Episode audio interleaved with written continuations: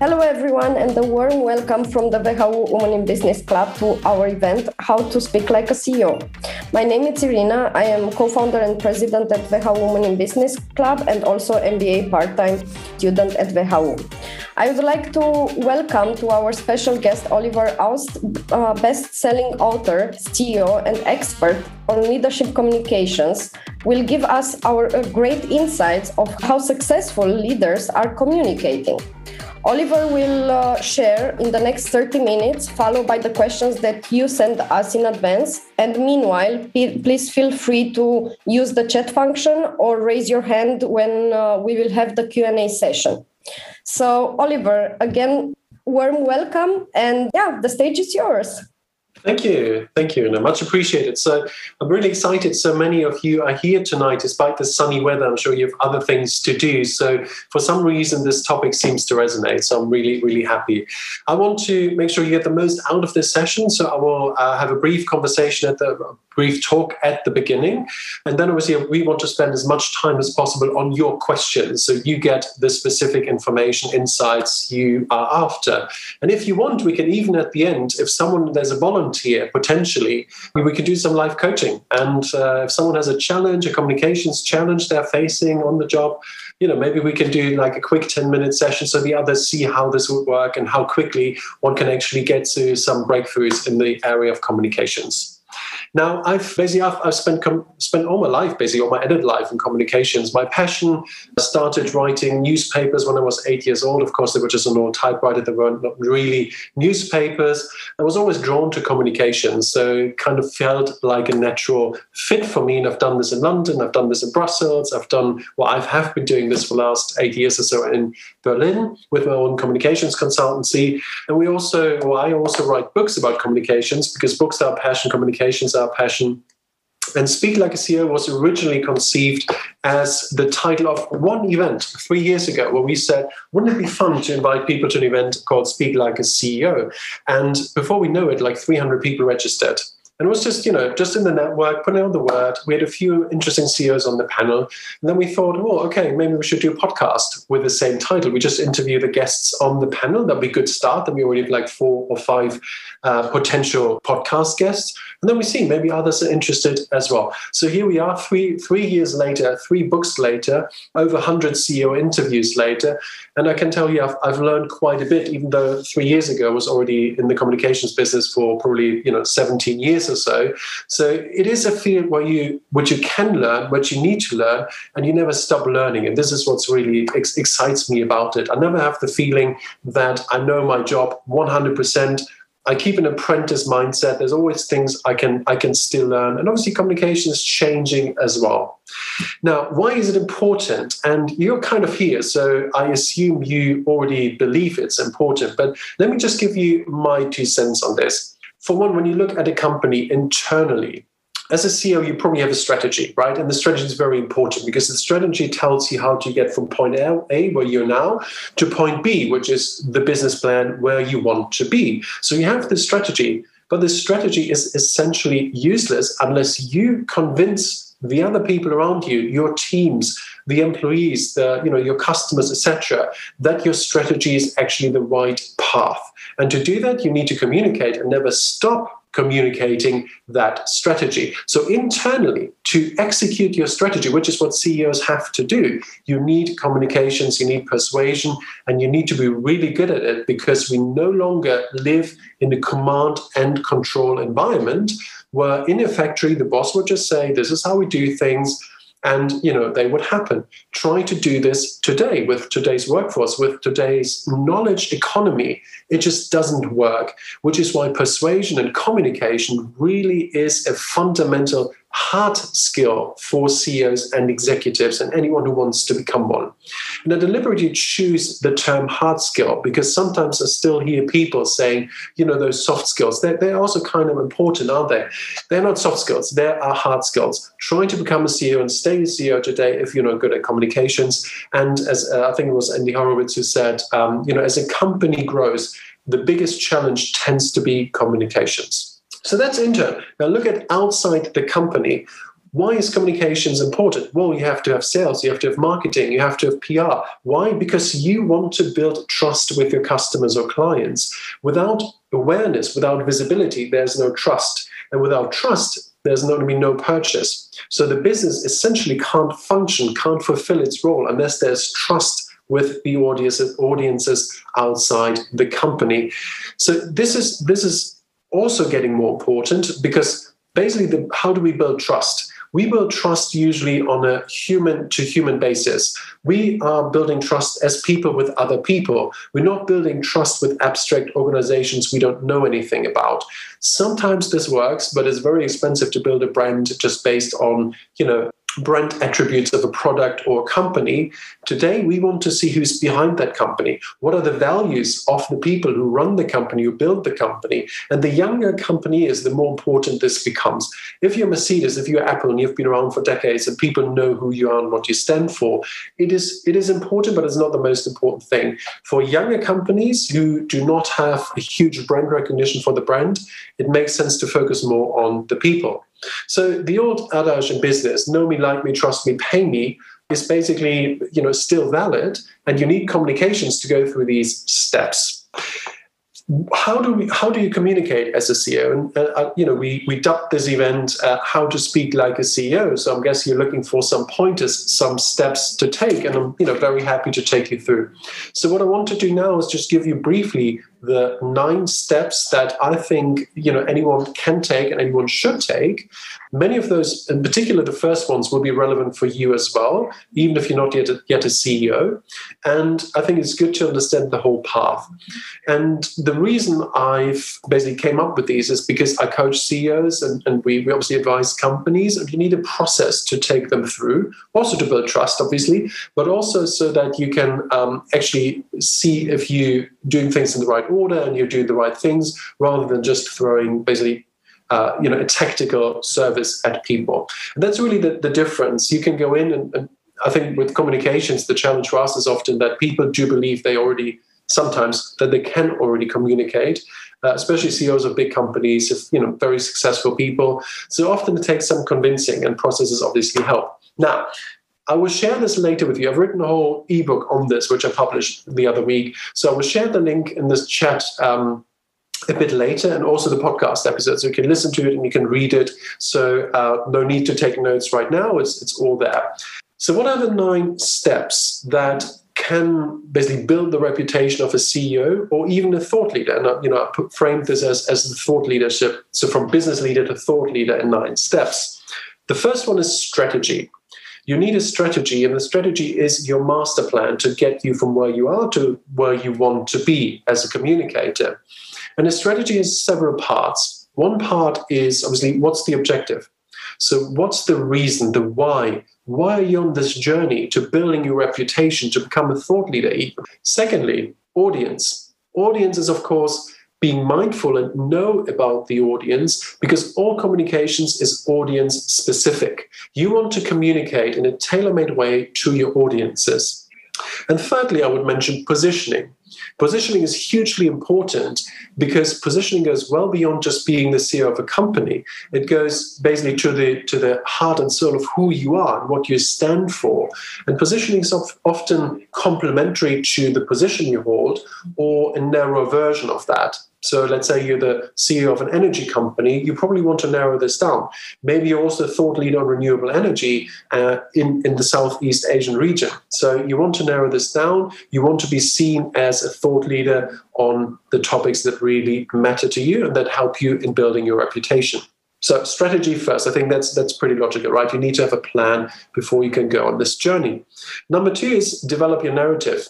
Now, it means basically you know the story, you know the narrative about yourself. Usually, companies have a narrative, but you need one for yourself as well. I would actually advise anyone who listens to have a narrative. And that includes your story that includes your passions that can include you know uh, your, your background. Something personal relatable. And think about how it makes people feel. This is not a cv where you basically transmit information. This is really about what do you want other people to feel about me? What do you want them to know? What do you want them to to do uh, as well when they hear your narrative your story So you have a strategy, you have a narrative, you know how you position yourself. Third step would be a digital makeover. We've all been online for many, many years. So there's a trace. There, there are probably outdated LinkedIn biographies. There may be an old blog which has been abandoned, a podcast that didn't work out, some silly photos on Facebook. So what we often do is say, right, let's take stock here and let's see what's out there about that particular person. And then, you know, delete the stuff you're no longer proud of and make sure people find the information that is up to date and mirrors your narrative where they should find it. Where do people look for you? Definitely on LinkedIn, definitely on Google Sometimes, if you're a thought leader, people look on Spotify and Apple for podcasts. Have you been on podcasts? So that's a good point to, to look at. Uh, Amazon as well. So thought leaders write books. So, you know, if you type my name into Amazon, my books pop up. And, you know, those are the kind of business search engines. There's not just Google and LinkedIn, there are also these others. So keep those in mind, but definitely you want to LinkedIn to be, uh, you know, basically up to date and, uh, you know, as, as good as it can possibly be as a profile. We're not even talking about posting now. We're just talking about people find you. What do they find? So, digital makeover, we can all need it from time to time. Then, number four, choose your platform. And by that, I mean that in order to be visible, build a reputation, people need to be able to find you online. And you probably want to go beyond just having passive profiles on, say, LinkedIn but it may be you know maybe instagram for you. If you're in the b2c business or if you are you know in a visual industry maybe an architecture firm design studio etc then it's probably also or particularly on instagram. So think about your audience. Think about the messages you want to put out and where, where your audience is so let's say you're B2B, your audience is primarily on LinkedIn. You want to probably be strong on LinkedIn, unless, of course, you hate LinkedIn or you hate Twitter. In those cases, I, I always advise people not to be very active. Because if we actively dislike a channel, I think we all have these, then we're probably not going to transmit the energy and the sparks will not fly. And therefore, it's probably better to focus on platforms or channels that work better for you. So, choose your digital channel, choose your platform. That's number four. Five, and I think that's an interesting one. It's craft your signature talk. And this is something we do with CEOs on a regular basis because as a CEO, as a thought leader, or someone who aspires to be that, you're often asked for to be on a panel, for instance, and you can you can build on that. So you can you can relatively easily get on panels. There are a lot of panels, digital or otherwise. You can get a, become a speaker at an event, an industry conference, etc. And for that, you obviously need a signature talk. And the signature talk is not your PowerPoint presentation or your usual spiel you give in the company about, you know, this is my unit and I'm, you know, I'm this and we're doing that. It's it's about more than that. It's about more than you or the company. It's about the issues, the subjects you care about, because then it's then it will get interesting. And in a way, this is this is, if you like, my, you know, one of my signature talks. I have a few. This is this is one which you know is is obviously something that I can I can use in different environments, different areas, even though I always think what does this particular audience need or require? So it will never be quite the same, it will always be different, but there's always an element of signature talk in any talk I give. So think about this as your TED talk. What would your TED talk look like?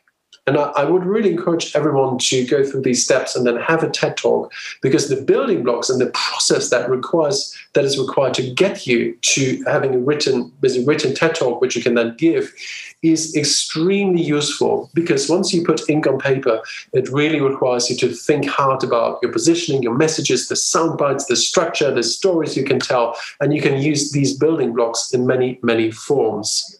Number six, gain visibility. Now, we've laid the foundation in the first five steps, but now you want visibility. And visibility can mean a lot of things. And certainly it means being active on at least one social media channel, usually the platform you've chosen.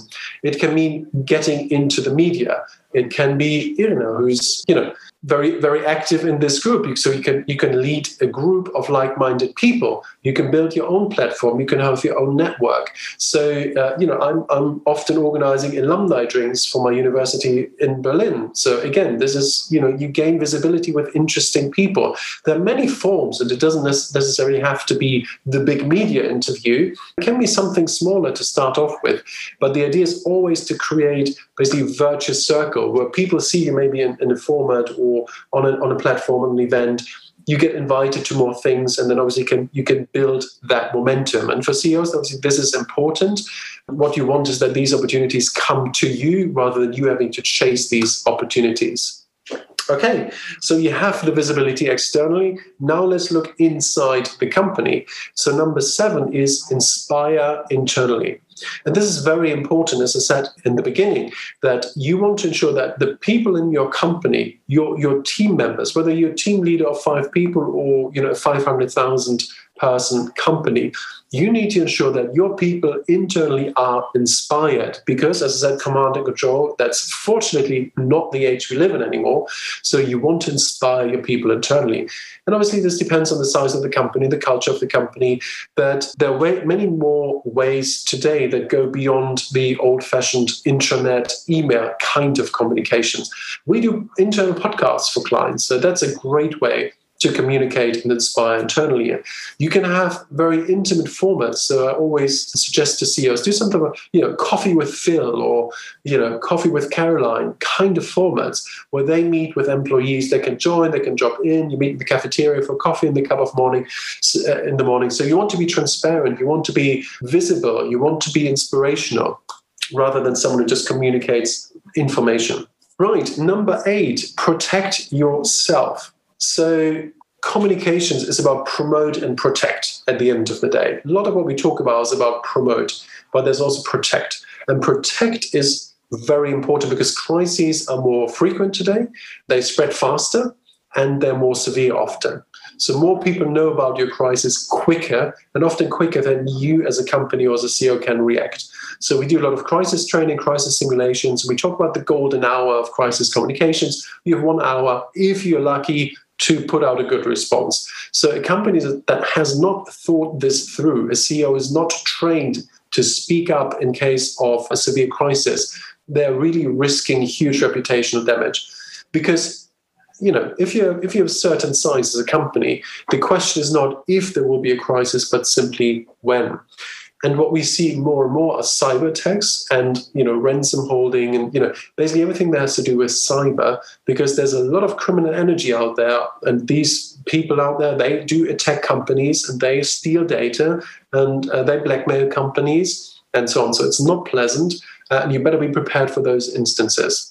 And, and then there's reputational. So companies tend to be prepared for operational, but not necessarily for reputational because they don't want to look there. But both of these are very, very important. And even if you're, you know, you don't think this, you know, this is this can't happen to us, you know, we're not at that level, we're a small company, say, you know, be prepared, think about the worst cases and be prepared. Because, you know, it may be annoying to spend time preparing for potential crisis, but think about how annoying it is to deal with a crisis that you haven't prepared for. So, number nine, let's wrap this up. For me, this is becoming unignorable. And this is really for people who want to be thought leaders. And unignorable is the, the title of my, my latest book. And the story here is that there's a Steve Martin quote, and Steve Martin, the American comic, said many years ago in a talk show when asked about career advice, he said, Well, be so good they can't ignore you. And this is, of course, great advice. We all need to be really good at what we do. This is why you're at WHU, because they show you and make you even better managers and executives and leaders. But there's also the element of showing people what you do. So let the work speak for itself. That was sort of, you know, that was okay back then. But today, I'm afraid we also need to make sure that people know about your good work. And this is often where we come in.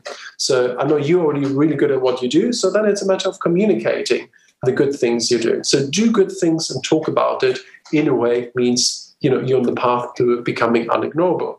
Now, to be really unignorable, to be really seen as a thought leader, you, you obviously need to go beyond the things we talked about so far. That can, for instance, mean that you write books or a book and you see a lot of politicians like to do that, especially in election years.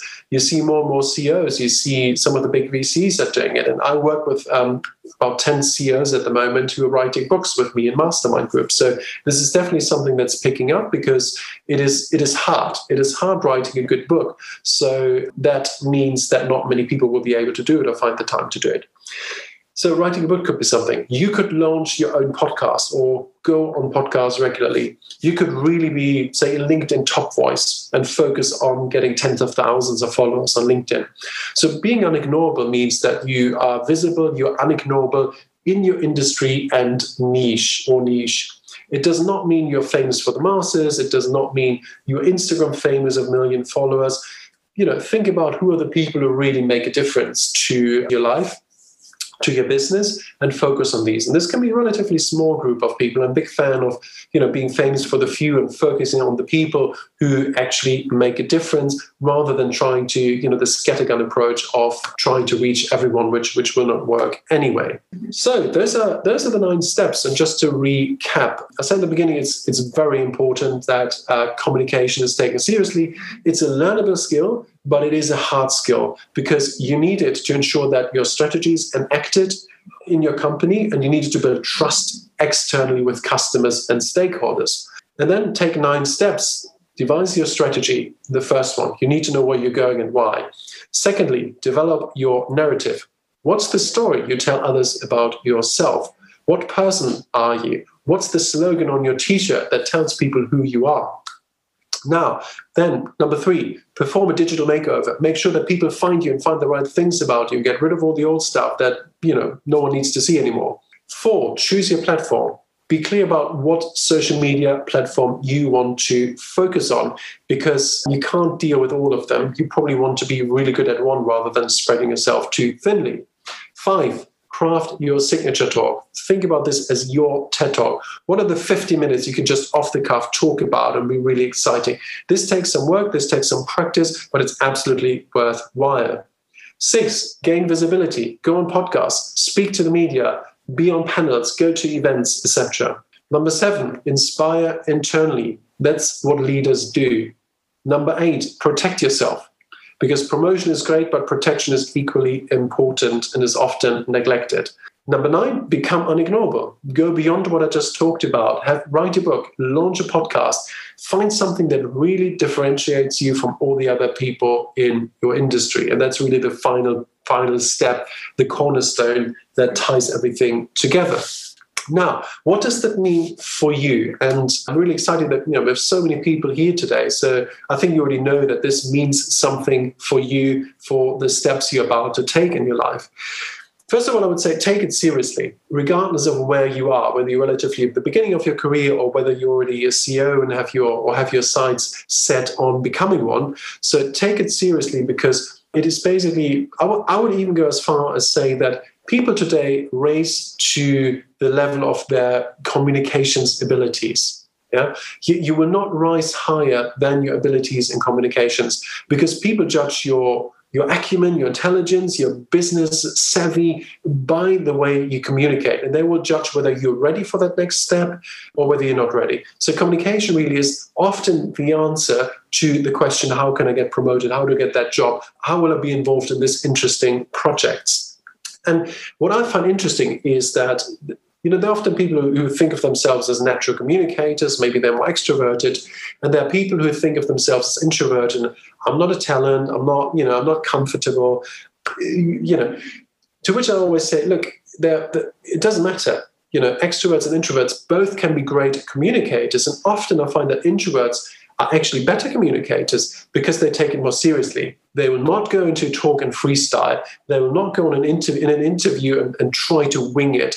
They will be well prepared. They may be a bit nervous, but even if you're on stage and you're nervous, people are more likely to listen to you because they see that you take it seriously. They know that they will probably be nervous too, and there's no judgment.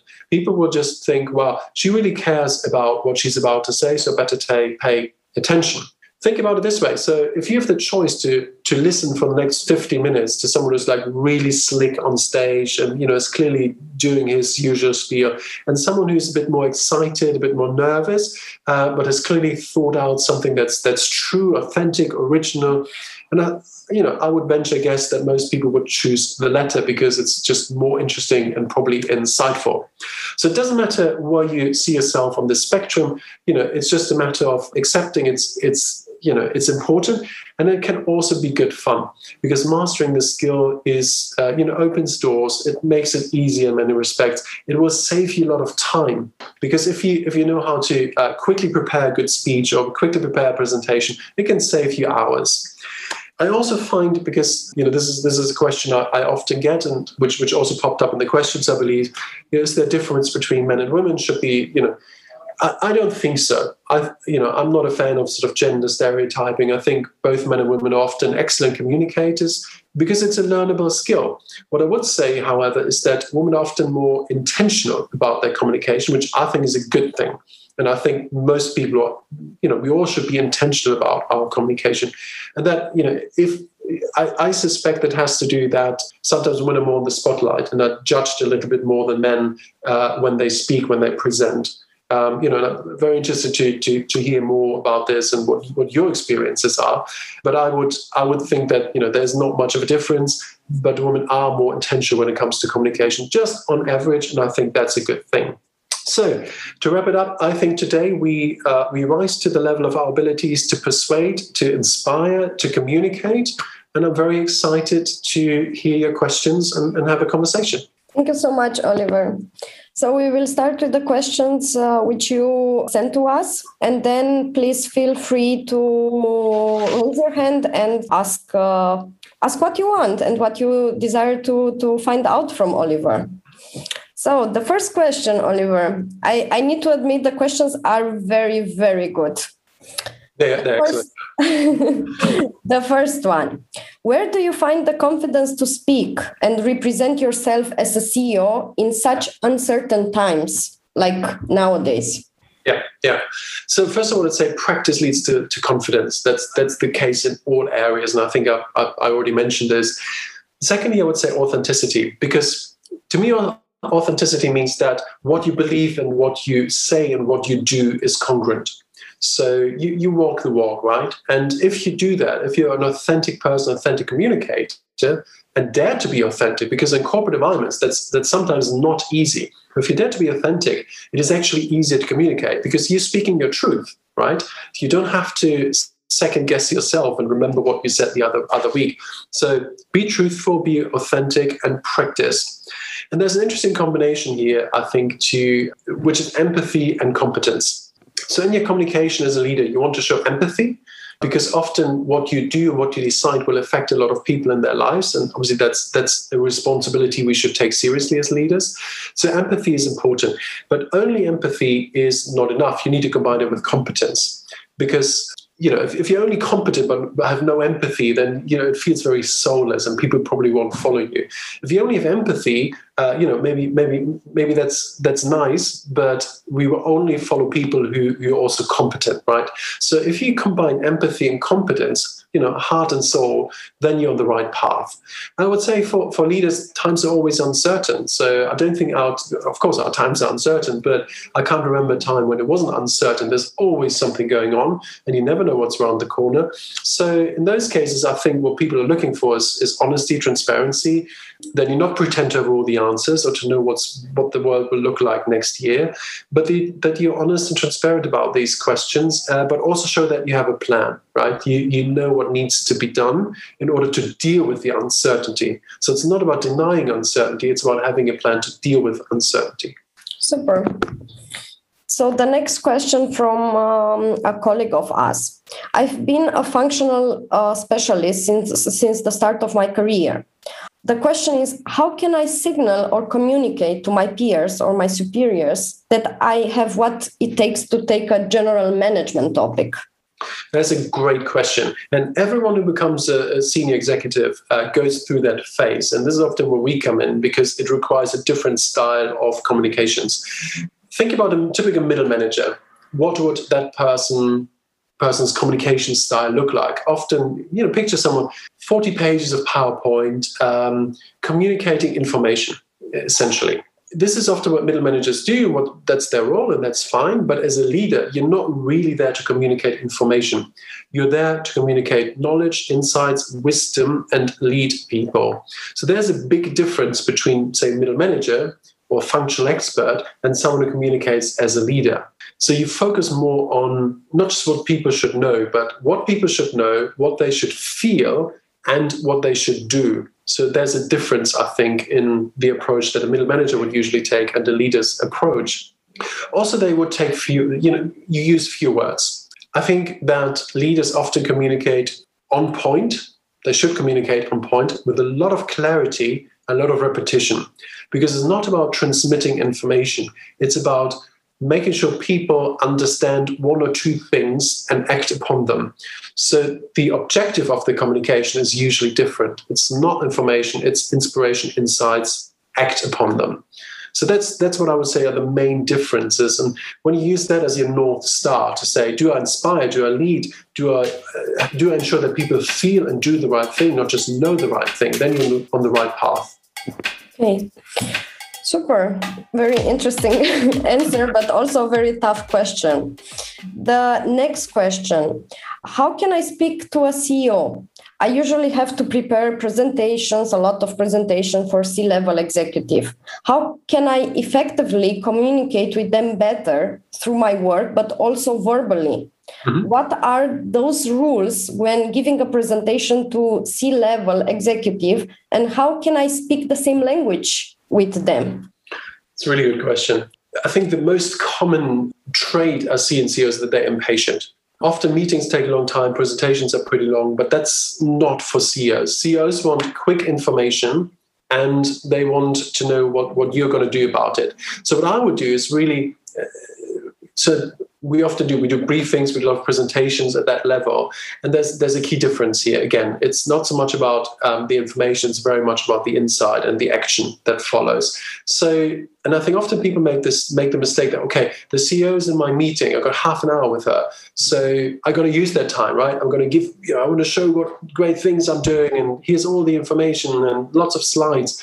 Scale it back right scale it back to what really needs to be said and understood fewer fewer words fewer slides and people, you know the ceo will uh, appreciate it because they're very impatient and they want a conversation they probably have questions so be prepared for the questions because that's what i often see that the, the one-way communication is over-prepared, but the two-way communication is under-prepared, right? So lots of slides, lots of thought has been given to the slides and the sort of the monologue, but very little to the question.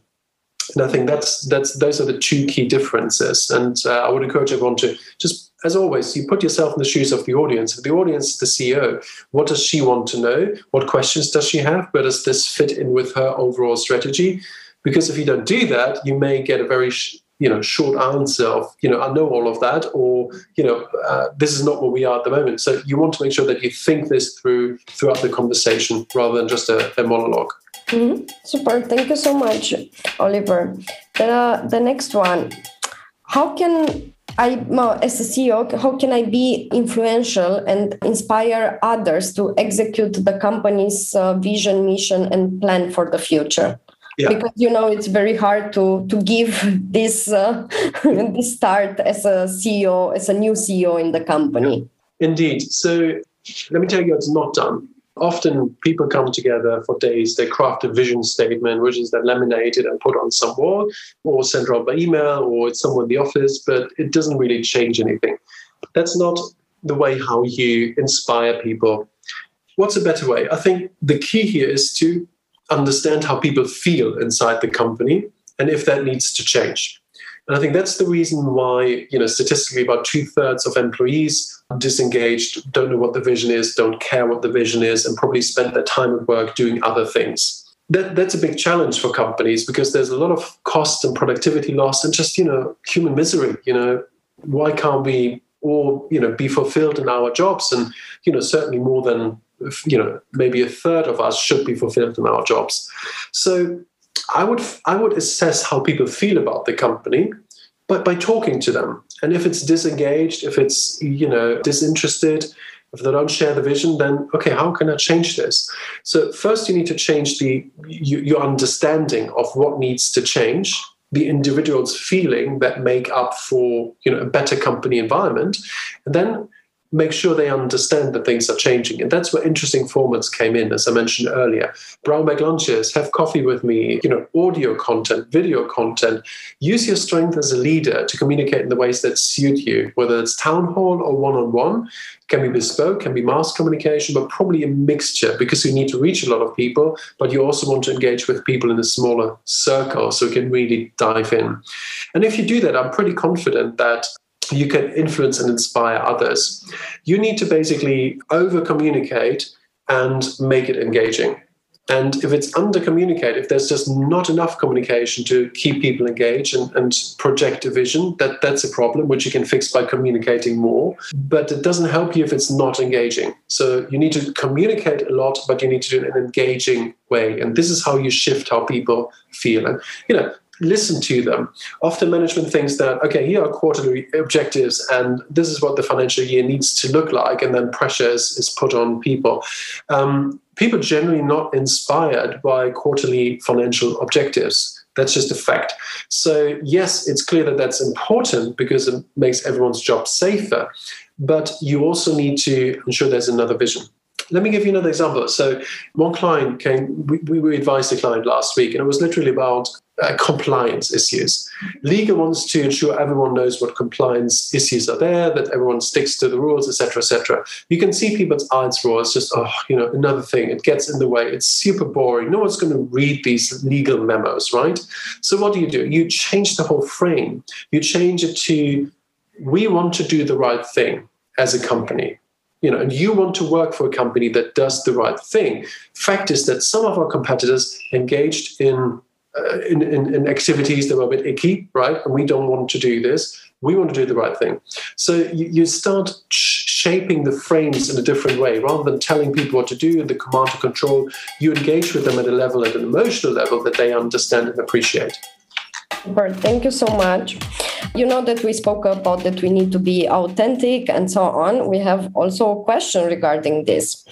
How uh, we can balance our personality with the communication. So, in other words, how can we ensure successful communication while maintaining the authenticity? But why is there why is there contradiction? So my take on this is yes, you should be authentic. And authentic, as I said, means what you say, what you do, and what you believe are basically the same thing. It's not uh, I'm acting out today because I'm in a bad mood. Some people define it that way, but it's not. That's not what authenticity is. So if you believe and say and do the, you know that's the same thing and you walk the walk then you should be authentic right you should not feel pressurized by a corporate environment not to be authentic now i get that there are there are limits to this. Totally get this. But leaders are often the ones who are more interesting, more engaging, more more unique. Right? If you if you communicate like everyone else at your level, how do you stand out? So you always want to uh, make sure you're authentic. As I said, I don't see the contradiction here but would be interesting to dive into this potentially if, if someone in the audience thought that there is a contradiction we see if there really is one and if you really feel, or maybe to add this, if you really feel there's a contradiction between your personality, your authentic self, and what the company requires, then is it maybe not the right place to work? That's a question I would then ask. But often people just feel they can't be authentic when in fact you know, I would encourage them to do so and see what happens. Okay, super. And the last question from the um, from the audience, from the upfront questions, someone is uh, saying, "I landed a, a, senior position in a company whose market in, and industry it's complete new for me. How can I demonstrate my seniority while learning about the industry, the company, and the market?" Yeah, yeah, that's a great question. So um, when I was at EasyJet, I was I was busy heading EasyJet's communication, and uh, the new CEO joined, Andy Harrison. He was not from the airline industry, which was very unusual. Also, the predecessor was from the airline industry, and basically, it's airline guys who run airlines by and large. Very few exceptions. Now, he didn't come from this industry, so he was often asked, so "How can you run an airline? You, you never worked in it. You worked in an airline before." And he said, "You know, basically." Well, I'm not here because I know a lot about airlines. I'm here because I know about something else. I have literally hundreds of people out who know how to run an airline. You know, they're pilots, they're crew, they're, you know, they work in operations. They know everything about airlines. And think about this. How many airlines are loss making that are run by airline guys? Most of them. So we're doing things differently, which is why we're profitable. So you basically turn this around. You're not defending yourself. Yeah, no, I have to learn. Of course, you will learn and you have to learn the industry you're joining. Of course, goes without saying. But the point is that you embrace it. You tell people why you are there. You bring something to the table that the others maybe do not have. Uh, new skills, a new way of looking at things, expertise and experience from different industries. So again, EasyJet country managers were usually brought in from fast-moving consumer goods, right? they, they sold shampoo before, or cigarettes, or whatever, you know, didn't matter. As long as they understood fast moving consumer goods. They weren't airline people because the company wanted people to understand commerce. They didn't want them to understand airlines. But you know, you pick it up. So you embrace it, you you you clarify for yourself how you phrase this. What's the narrative you want to tell people? You know, I'm here. I was brought in specifically from this sector or this company because you know, for those reasons. And, you know, I'm very keen to learn from you. And don't pretend you know more about the new industry than you, than you do. I think, you know, this, this will not go down well. Be open, talk to people, and then people in a few months will be surprised how quickly you've picked it up and learned. But, you know, I, I always, you know, I often deal with new sectors and places I haven't dealt with, you know, that comes with, with my territory. I always try to be very humble because I may not know the industry, may not understand the industry, but that's not why they call me in. They call me in to, to help them with communications. So it's complementary, embrace it, and you know, be clear about why you're there and, t- tell people that. Yep. Thank you so much, Oliver. So now we will start with the, the questions from audience. Please feel free to use the chat. We already have a question from the chat, but please, we will start with a question from Kate. Yeah, thanks very much, Oliver. Very interesting insights that you've given. I wanted to ask Do you have any advice on how to effectively communicate as a female leader? I think a lot of women find themselves in the position that if they are assertive or, you know, if they speak clearly, very often it's misinterpreted as, as perhaps being uh, too forceful or, or, arrogant. I mean, it's not a, a, question that I particularly want to have to ask, but I think it's unfortunately a, a, something that happens in the industry nowadays. How do you deal with that? Yeah, yeah, yeah. I think you're. Thank you, Kate. Yeah, I think you're right. Unfortunately, this is still the case. I think that that men and women are looked uh, at slightly differently in these environments. Now, I, th- I think it's about being quite intentional and practicing. So I think you need you need to know where the right zone is of being too outspoken, too upfront, and maybe too too timid. So if you find this, maybe you know in this environment or with you know peers, uh, explore this. I think this would be quite helpful. So the other point I would make is that it can actually have some advantages. What I see at the moment, for instance, on LinkedIn, is that there's more there are more connections, there's more engagement and endorsement in the female business community. So clearly, there are a lot of great voices out there who are quite outspoken about female entrepreneurship. And you don't have to be outspoken about a particular topic. You can be outspoken about your subject matter, uh, your area. But I think there's actually an advantage. I don't think the, the other thing will go away, unfortunately, anytime soon. It's just a way to manage this, but use the advantages. And I see this as very active. And when we have podcast guests, for instance, who fall into that category, uh, we see more engagement. I mean, literally, it's it's really really interesting. So if you have interesting things to say plus purpose, that will help you. And this is something men currently don't necessarily do or can do in this area to this extent. So I would say, you know, take the rough with the smooth and, and, and use that to your advantage. Super. Thank you. Thank you so much, Oliver. We have a question here in the chat only to me. So Sanit has um, the following question. Sometimes I uh, stammer while speaking. Words don't come out of the mouth. I know it's kind of fear. What should I do to overcome that and to improve my, my speech? Mm-hmm. So this is slightly outside my area of expertise, but I think I, I would definitely work with someone who has expertise in this area that that could probably be helpful. But as I said, it's not not necessarily my area of expertise. I would add that um, you know there's there's there's speaking, but there's also writing. What I often find is people sort of gravitate naturally to one or the other. So a lot of great writers or journalists are often terrible speakers and vice versa. So, you know, think think maybe about what's your strength in terms of communication and play to your strength. I think that's in general good advice, which is you know, I often tell people don't don't be in front of a camera if you hate the camera. Don't be on Twitter if you hate, hate Twitter. Let's figure out what works for you. What you know, where do you feel comfortable? And maybe that's writing. Maybe you, are writing a great blog. But obviously, I, I, understand that in you know in the business world we have to often speak and present. So I would I would advise you to do the, these two things: find a professional to work with, and you know focus on your strength and make sure people uh, you communicate well you know uh, and play to your strength mm-hmm. super i hope uh, sanit uh, oliver answered to your question carmen please Thank you for the uh, great answers. I would say to the authenticity thing because I would bring this topic back again. Actually, I would bring now the cultural factor. I would ask how do you manage to be authentic and believe that of course diversity everyone knows already diversity brings a lot of every businesses but I would say in Germany, I experience competitiveness is an important thing. People like to compete. So, how do you communicate your uh, values if you know already that it is very difficult in your own environment? Yeah. Could, could you give me an example of so what kind of value do you think you cannot openly talk about potentially in I would say if you believe in teamwork and kindness over, I don't know, own yeah. goals in the department, and people might perceive you as naive, and then maybe you lose power in your speech because, I don't know, this, I don't know, competitiveness comes first. Like if I can position first why I'm going to believe that I need to give before receiving something.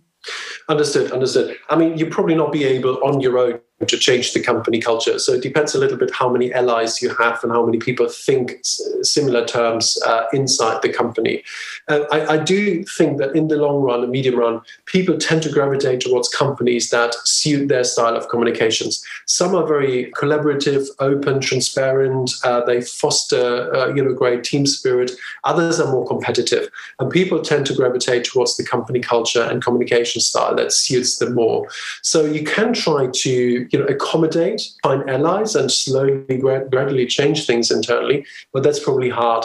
So you know, I, th- I think to to pay attention whenever you you decide to do something else or make a move to think about very clearly about the company culture and whether that would be good suit but i'm afraid there's no there's no easy straightforward answer to this and it's it's a it's a decision we all have to take how much authenticity how, much do we value our authenticity? Or are we okay to flow with the to go with the flow? Which also is is totally fine if we are okay with it and say you know i accept it you know the water flows in that direction i go with water it makes no sense to swim against the flow.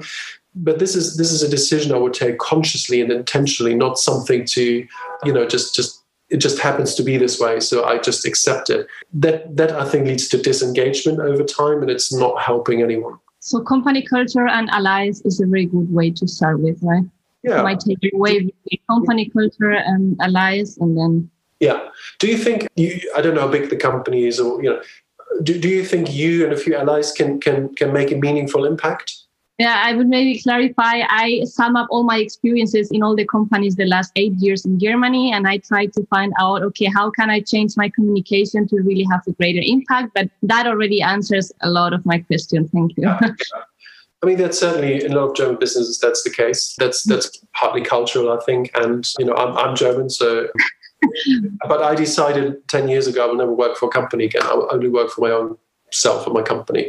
Um, so you, you, can you can read into that that I'm not big on uh, I go with the flow. I, had some experience where, well, big, big, big, big, big company, auto company, and you know, I spent two years there, and I immediately, you know, not only do I not want to work for this company because it's bureaucratic and slow, and I have very little control. I also do not work for any company that is bureaucratic, big, and slow. So I joined a fast-moving scale-up, which was a way better fit. But after the you know ten years of learning, essentially, I said, you know, I, I want to set that on my own because I want to be uh, in control and have you know pursue the projects I'm passionate about. Thank you. That's a very, very personal decision, obviously. So we have another question in the chat. What should we do when the CEO only align with short-term goal? It's not aligned with our idea, although it's beneficial for company in long-term aspect. Let's us take an example of uh, electrification. Everyone rushes for it. But what if we try to do completely different and reinvent the wheel, like hydrogen fuel or solar power? Interesting, interesting. Probably transport sector. Uh, it sounds like, which, which I know a little about. It's really, it's a really good one. Now, it's it's unfortunately the case that often businesses are too focused on the short term, and it, it's similar to, to the answer I just gave. You know that you need to think about how, how much impact do you have on the company and the company strategy because you know in a small company you may be able with a few allies to change things and, and change things for the better if it's a very big company you are one of many uh, that's obviously harder. Now, the question is is there a vision that says something else? Is the company's mission vision basically long term, exciting, uh, but it's just not executed. In which case, you can obviously point to the discrepancy between what's in the mission statement and the day-to-day environment in which you operate. So this could be quite interesting to to point this out and say, okay, we're coming out of COVID. This is our mission. Let's get back to our mission. So this this could be a way of potentially tackling it. But again, it's it's a tough one, and it depends on how much influence you have inside the company. Mm-hmm. I hope this answered to your question, uh, Gaurav. Yeah, it answers well. Yeah, like in my previous company where I worked, we have built an electrical road roller like almost 10 years back. And at that time, this project was stopped in the prototype stage. And today, if you see, the situation has completely changed. The companies are more preferring environmental solutions, yeah. like going for a battery driven uh, cars or automobiles or electrical rollers, excavators. But since 10 years back, we have proposed the company to get it forward, but somehow the project was stopped and we, we were at the same stage after the 10 years and our competitors has shown their products in a well advanced manner compared to us. Mm. Yeah and you can come up with facts, right? What's the potential for these new technologies, and what's yeah. the risk of not getting into these now, right? So mm-hmm. there's probably good good business, long term business case to be to be you know produced on on these technologies. So yeah, that, I, I agree. I mean, it's often a risk to the company's long-term future to just focus on the short term but unfortunately that's that's what often happens especially if it's a publicly listed company yeah that's true yeah thank you for your answer also thank you so we will continue our questions with uh, Chen. Thank you, Irina, and thank you, Oliver, uh, for the interesting talk. And I have here two points to ask you. And first one is, how do you deal with the failure culture personally, and also like if you're a CEO of a new organization, let's say it is a German company, and failure culture, as we learn it from our class here, is something that has to be taken seriously in Germany and that people are not so willing to you know to forgive certain mistakes that we have made here. So it's very culture dependent and how would you then as a person coming from another company uh, from another country deal with this uh, sort of change in the new company this is the first one and the second one is um, right now ceos are serving more and more on a short-term basis yeah we are seeing more managers leaving the company after only a couple of years, and people are putting more emphasis on short-term success of the company. And just like what um, was saying late um, previously, yeah, people are only looking on the short-term success.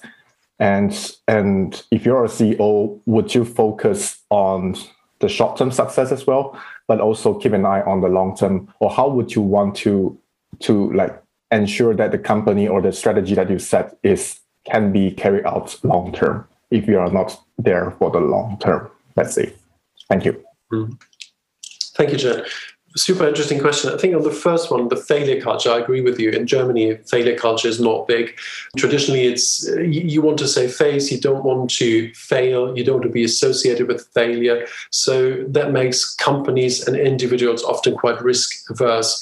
I have to actually have two CEOs uh, in my masterminds who are currently writing books about failure because they see this problem and they want to encourage others, first of all, to, to avoid failure, of course. And failure isn't fun. You want to avoid it if you can, but also to make it acceptable and basically look at it in a more rational way that you have to risk something in order to have big success, right?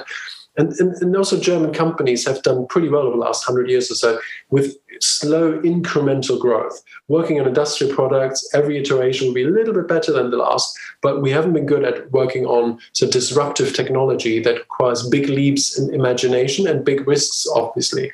So I think that I think this is slowly changing. A lot of companies are more willing to endorse risk. And, you know, what what I would recommend if, if you have organizational power in any way, you know, maybe you've heard of skunk works, that often the risk aversion is so ingrained in the company that it's very hard to change that. So you have to create a different unit where people are allowed to fail. And this is where companies often set up accelerators, biz labs, and you know, there are lots of names for this, but essentially a different unit outside the organizational structure that reports to the top, where people are encouraged and brought in to specifically work on high risk uh, products. So the, the company is protected in a way, uh, but also the people who are willing to fail are allowed to experiment. And a lot of companies are doing this. Not many are really good at it because there's a lot of talk, uh, a lot of you know, a lot of lot of uh, a lot of good intentions, but not necessarily good execution. So there's certainly work to be done. But I think you need to separate the two organizationally.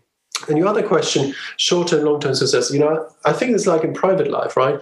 You know, you probably want to go out and have a drink with your friends or nice meal. So you're spending some money now and not thinking about the long term future. But you also want to make sure that, you know, you, are building your long term future. And I think just like we in our private lives have to balance the two, we don't want to just live in the future, just save every penny and just, you know, when we're 65, we can retire and, you know, we have lots of money. No, we want to live today, but we also realize we're probably going to be around tomorrow and next week. So, you know, we want to make sure that in the long term, in the medium term, we have uh, resources to fall back to. And this is this is the same for companies. We have to, realistically you have to balance the two. If you if you only focus on the long term, you probably run out of money Uh, you know, if you don't sell now, there's no income. You're relying on investors, and this is often, you know, when people run out or companies run out of runway. If you only focus on the short term, you run out of new invention, innovations, and products a few months, years down the line. And this is what happened, for instance, with the American car companies. And I worked for one. This is exactly the problem. They killed the electric car, even though it was the future, because they were earning good money with the gas guzzlers. And then 2008, 2009 financial crisis, you know, that that came home to roost. And uh, hopefully, the learning is yes, you have to sell cars today, like the German car manufacturers, but you're working on the technology of tomorrow, whether it's hydrogen, whether that's electric, you know, electric cars, e-mobility, and so on. You need to find a balance to have a valid business, a viable business today, and a viable business tomorrow. And you know, this is often hard, but I agree. Often one is prioritized over the other, and that doesn't go well in the long term. Thank you. So we still have two questions from the Bloom audience. So we will continue with uh, Sankar, please. Hello. Thank you. Thank you. Thanks a lot for joining us today, Oliver. Um, yeah, my question to you is I have two questions for you basically. So my first question is in, in, in my personal life, I felt that whenever we put in a little bit of time every day towards doing something, we get like uh, the maximum amount of results so in your experience what do you think is the you know like the minimum amount of uh, time that we can put in every day so that we can go from let's say being an average speaker to being a pretty good speaker? Maybe we'll not get to the ceo level but like how, what, what is how can we get started? Mm-hmm. great and the second question? Yeah uh, and the second question is that was that, that was a little bit more personalized to, to myself. So, you know i've probably spoken for like maybe 30 seconds. But like if you have some uh, tips for me a person like me right um, what would those be? Mm-hmm. okay sure.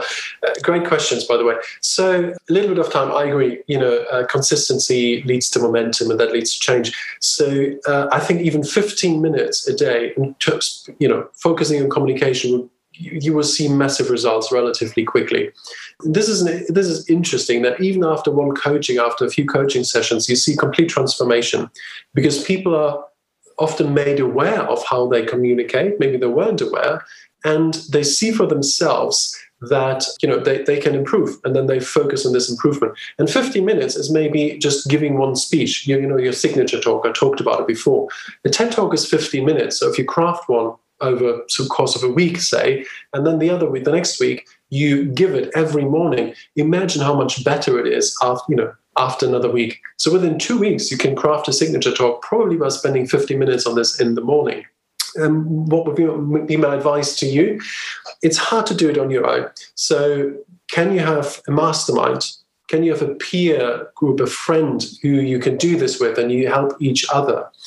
And the camera doesn't lie. And the way we do coaching with CEOs is often, you know, they, they you know, it's hard to give advice to CEOs often, they, especially, you know, they have big egos, they have not a lot of time. So sometimes they're not too open to get to get critical feedback, right? So what I do is I film them. I let them do this. I let them give a speech, a presentation, and show it to them. And I often don't even have to say anything because they just see it. They're so, oh my God, I'm so wooden. Oh my God, I'm waffling you know so even if you if you just do this 50 minutes on your, on your own in the morning take a camera just use your phone and a you know in a tripod film yourself giving a speech giving a presentation watch it and you will improve rapidly. The camera doesn't lie; it's your, it's your, it's your ally. And I think the reason people often don't do it and, and also don't listen to their own, say, podcasts or audio recordings, is because they find it weird to listen to your own voice and to listen to, to, to watch yourself on video. Now, this is something you get over with with practice. It's, it's just weird a few times, and it's just how it is, right? And you see the improvement, and then you enjoy the improvement, and you enjoy the whole process much more. So, you know, ensure the camera is your friend, make mistakes when no one's watching, right? Improve when no one's watching, and just practice 50 minutes in the morning with a friend or your camera. Really great tip. Thank you. Thanks a lot. Super. We have here a question from Daniel in the chat. Unfortunately, he doesn't have a good internet connection, so that's why he wrote uh, in the chat. So the question is what recommendations for communicating with uh, co-workers and managers with a great difference in age, so older, do you have? Normally, the different mindset uh, doesn't allow a smooth transition to towards innovation and new technology. Everyone knows in Germany a little we are uh, a step back with the innovation and the technology. So yeah, I it's it's really a great question, Oliver. What what uh, are your advices? Yeah, yeah. I, th- I think it starts with mindset, right? So it's easy to say for a young person, these these old geezers, they, they don't know the first thing about technology, and for the old ones to say, oh, these millennials, oh, you know. So I think we should all get past that mindset. I would never say anything bad about you know a particular generation because we're all individuals. So once we get past the mindset of they don't know anything, they don't understand anything, they haven't been around the block long enough, and and and just appreciate what we can all bring to the table. And these different strengths are actually fantastic and, and complementary often. So I, my team is, is also mostly younger. As usually graduates, we train them. They stay for a few years and then go on to bigger, better things. So it is. I, I have quite a lot of experience with you know talking and leading people who are 15, 20 years younger than I am, and um, I think it's just appreciating what they bring. They're often so good with technology. They're digital natives. They understand and, and pick up technology, social media trends, digital communications trends very quickly. That's their strength there's some weaknesses and you know i can learn from them and i've learned a lot from them in terms of digital communications but there are also things i can teach them often like media relations or you know i've seen more business cycles surely so i know what's coming hopefully i've, I've decent idea of what's coming after covid right? It's probably going to be uh, quite an exciting time. So i've seen more business cycles i have more experience i've mm, mm, you know talked to many more clients. So we appreciate that we can learn from each other rather than having the mindset of oh, you know they, they probably don't know anything. They're, they're you know they're um, past their peak or they don't know anything yet. So let's get out of those boxes that we put each other because of age and you know appreciate what we can all bring all these different experiences.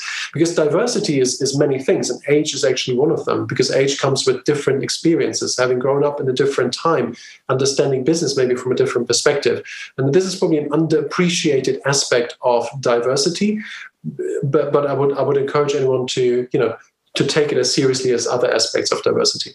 So we move on with uh, Anas, please. Thank you, Rena. Thank you, Oliver. My question to you, Oliver. So, uh, according to you, what would be the main challenges that an introvert CEO can face with it when it comes to both verbal and non-verbal communication? And um, by introversion, I mean the need to focus towards more thoughtful and inwards activities. Yeah, that's a great question. So, play to your strength. We we all have a different comfort zone when it comes to communications. And if yours is maybe one to few rather than one to many as an introvert, or speaking generally about introverts, they often find it quite uh, tiring and energy draining to speak to a lot of people. Whereas they sometimes really enjoy having intimate conversations with just a few people.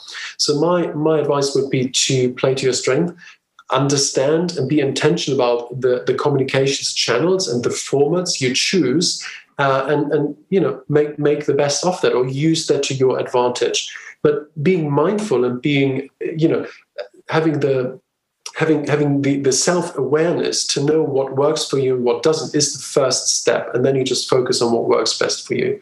And as i said you know a lot of great leaders are introverts. They spend the time uh, and you know that they've learned to become top-notch communicators. Steve Jobs is a great example. You can watch his first TV interviews on, on, YouTube in the you know from the 1970s, and he's basically he's sick with excitement, literally sick with excitement. So he has obviously come a huge long way, you know, from uh, almost being impossible for him to give an interview to being that you know that man on stage that everyone admired. Richard Branson, you know, is not great in interviews, but you know he knows his stuff and he's successful. He's he's a, he's dyslexic as well. So you don't have to come with you know the natural bravado persona uh, in order to be great leader and CEO. Elon Musk, you know, pretty bad in inter- really bad in interviews, but a great communicator.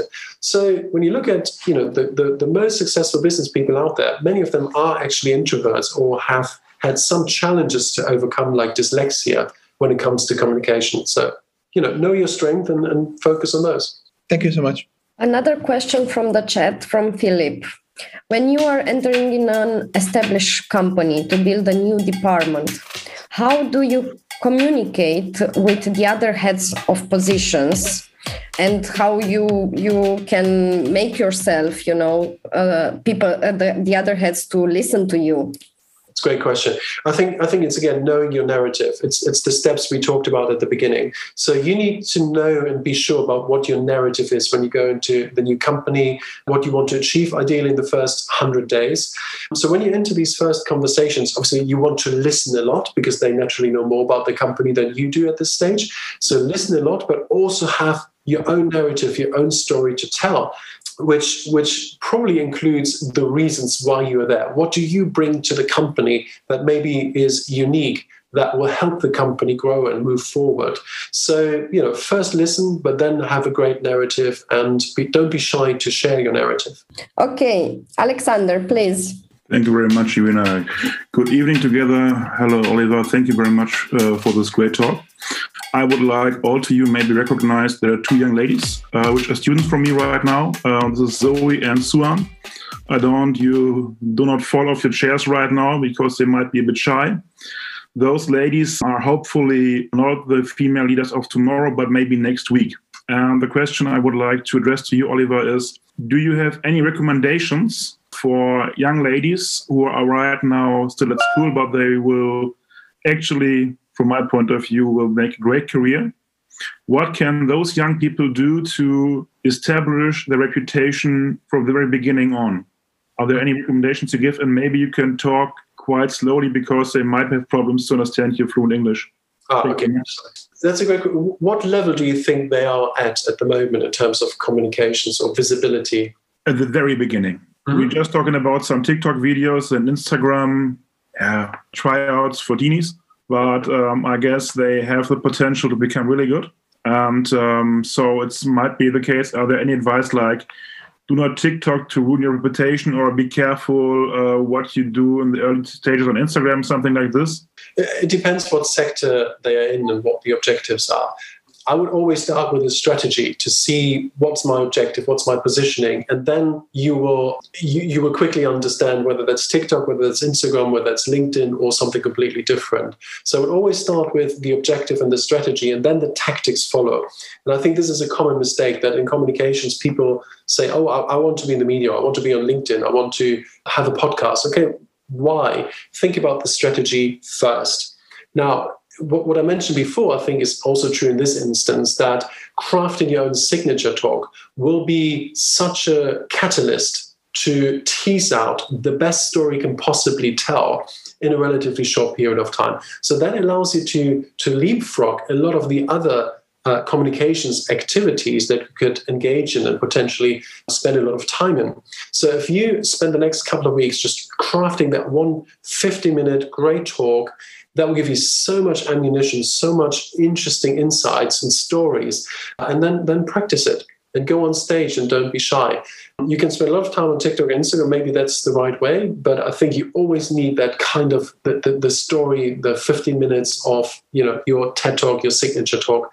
That's where leaders are born, right? That's really where people pay attention if you nail that, a lot of other things will just fall into place. So if you're in a sort of, I want to make progress quickly, this is what I would focus on the next couple of weeks. Thank you very much. Super. Oliver, we have a question, kind of um, real life example. So, all of us, we were junior at the beginning, and uh, we were always asked by the seniority level to make presentations, to prepare their own presentations, but we never had the chance and unfortunately it's still happening also nowadays. Not we didn't have never the chance to pitch that, those presentations you know? So everything was going to the to the boss and they were taking all the benefits and all the respect. And um, i think it's quite hard then you as a junior to gain your seniority level uh, seniority level to pitch your own presentation or to yeah to to make your your face you know so the c level to see you and to see how great job you can do. Not only to say secretary job so that you have capacity and uh, everything to to pitch to them how how you can deal with these uh, situations Great question. Yes, in the beginning, you, you have to learn how it works, so you do it for others, and, and we still do, right? We, we do it for our clients. So I, I think it's about taking the initiative, and it doesn't have to be a huge talk or long presentation. I think you you you develop an idea that you could own. Think about, you know, what's is there a gap in the company? Maybe an interesting issue, a forward-looking issue that no one's really owning at the moment, and try to uh, try to own that. And often it doesn't take a lot. If no one's really working on this issue, you probably can become the internal expert. So become known for one thing that you're an expert in can be extremely helpful because it's called the halo effect, right? So as soon as we trust someone on a particular issue, we trust that person on other issues as well. So the trust basically radiates out. So you want to focus on building trust, competence, and uh, awareness inside the company on a particular question that could also be quite uh, you know forward looking and often it's the younger people who see this right? You see what's going on out in the world. You see the latest trends. You're closer to the trends than someone in the corner office.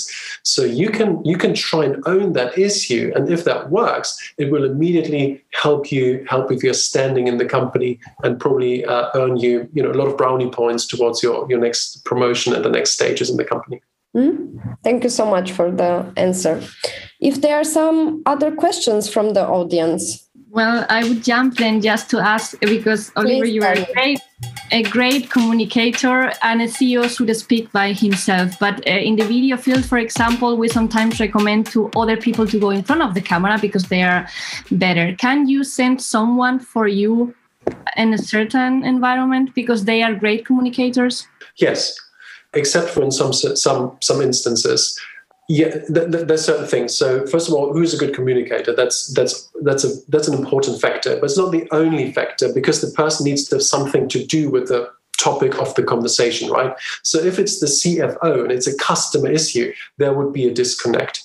So you want to ensure actually that most people in the leadership team are trained and are competent and confident to speak in front of a camera, a microphone, or you know, put them in front of a of a journalist. So that's a matter of training. They can all learn it. They should all learn it. It comes with a job description, in my view, in these in these days, to be a good, at least a good communicator, a decent communicator that you know doesn't cause an uproar when they're in front of a camera.